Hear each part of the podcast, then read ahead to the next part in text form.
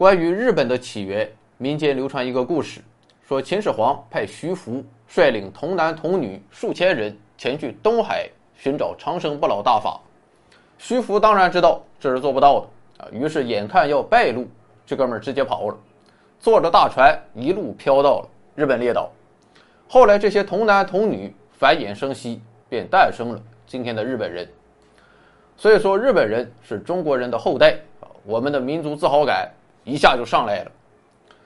其实这个故事啊，不仅是在中国，在日本也有很大的影响力啊。可日本人也是很有自尊心的。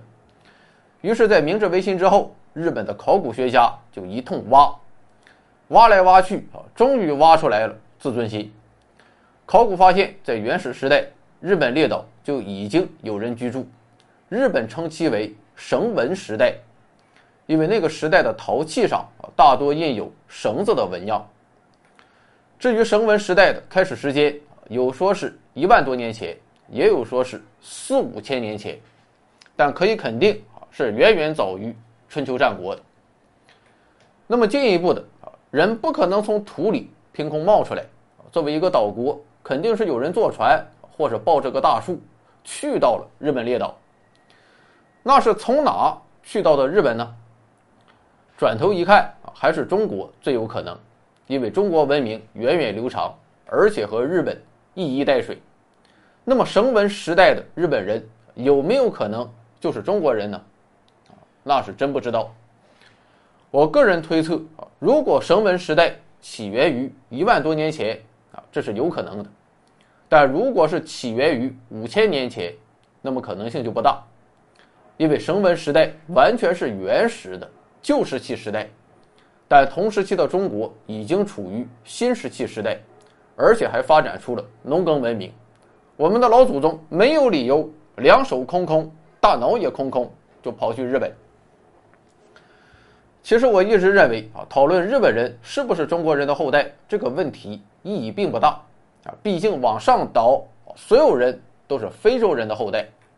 当我们今天看见非洲人，也不会叫他一声爸爸，也就美国人比较客气啊，看到黑人会叫他一声“啪啪”，啊，和爸爸有点类似。总之，不论起源为何，随着历史的演进，日本已经形成了自己的单一民族和独特文化，所以有些事情还是宜早不宜晚，搞成事实上的离婚状态，那就不好办了，啊，你懂的。我说的是朝鲜半岛，朝鲜和韩国，这肯定是一个民族吧？可仅仅是不到一个世纪的时间，双方在事实上，我感觉已经是两个民族、两种文化。当然，我们可以设想说，某一天，或是朝鲜，或者韩国军事实力瞬间猛增，然后拿下了对方。但可以想象，拿下之后的排异反应也是相当大的，能拿下不一定能消化。好了啊，继续说回日本虽然说这个问题意义不大啊，但我们还是不免好奇，日本人和中国人到底有没有关系呢？我个人认为有两种可能啊。首先，绳文时代的日本人如果灭亡了，那就基本可以断定，今天的日本人啊确实是中国移民的后代。如果没有灭亡，那么至少今天的日本人也还是有着。中国人的血统，这是有确凿的生物学证据的。这就要说到日本文明真正的发端——弥生时代。所谓的弥生是东京的一个地名啊，现在叫弥生町。日本所谓的町啊，可以看作是和我国的街道一个级别。十九世纪，考古学家在弥生町发掘出来一些器物，弥生时代由此走进了世人视野。具体的看啊，弥生时代是从公元前三世纪到公元三世纪啊，差不多持续了五六百年。这个五六百年可以分为前、中、后三个时期。弥生时代前期大致对应我国的战国末期和秦朝时期；弥生时代中期大致对应我国的西汉时期；弥生时代晚期就对应东汉和三国时期。相比于纯粹原始的绳文时代啊，弥生时代那真是发生了翻天覆地的变化。变化主要就是两方面啊，一是生产力，二是生产关系。在生产力上，水稻出现了。水稻是什么地方的物种啊？现在大量的考古证明，水稻源自我国的长江中下游地区，而且我国先民很早就掌握了水稻种植技术，并开始了大面积的种植。啊，关键就在这里。绳文时代，日本一片蛮荒啊，生活方式完全是原始的狩猎采集。可一进入弥生时代啊，日本列岛突然间就普及了水稻种植，所以这肯定是有高人指点啊，或者就是高人自己过去种的。日本学者研究之后，把这些人称为“渡来人”啊，意思就是从大陆东渡到日本的人。日本科学家曾经比对了九州岛渡来人的遗骨和同一时期中国人的遗骨，通过分析发现啊，渡来人和同时期的山东人、江南人啊有着很高的亲缘性。那么中国人为什么要不远千里跨越海洋跑到日本呢？啊，原因就在于战乱。公元前三四世纪啊，正是我国的战国后期，七国争霸。进入到白热化阶段啊，于是不少人为了求生，就经由朝鲜东渡日本去避难。除了战争因素之外啊，或许还有贸易因素。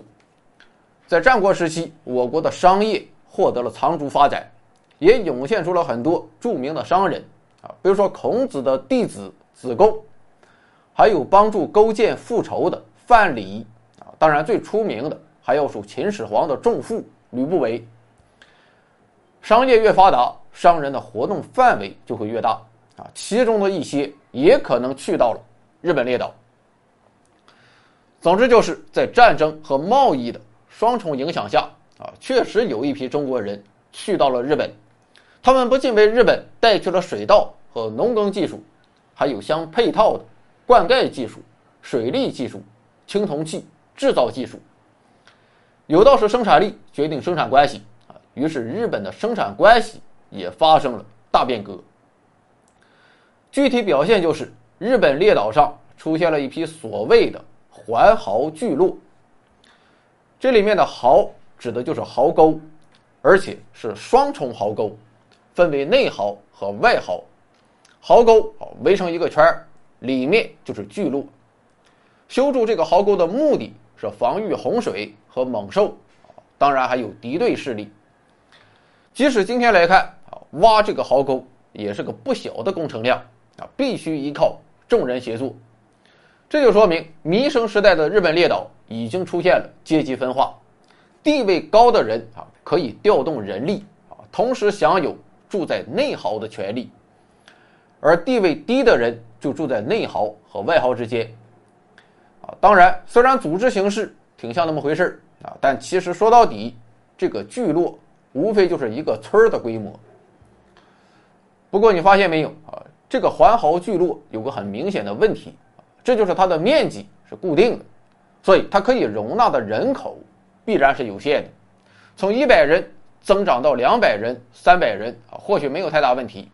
但是随着生产力的提高，如果再赶上好年景啊，日本人是要生三个孩子的，那地方就肯定不够了。怎么解决这个问题？原始中国的解决方案是开战，把别人的地盘给抢过来。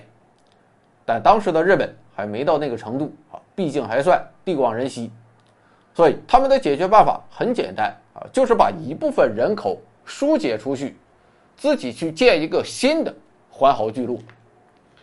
渐渐的，聚落越来越多，组合在一起就成为了部落。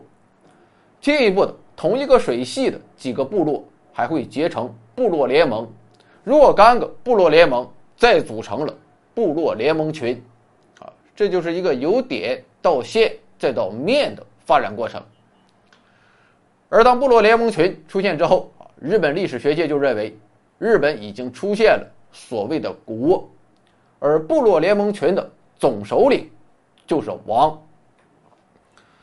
当然，客观的说，从规模上看。弥生时代的国和王啊，规模和同时期的中国的国和王啊，根本不是一个量级啊。但这并不重要，重要的是发展到这里，部落联盟群啊，确实已经有了显著的国的特征。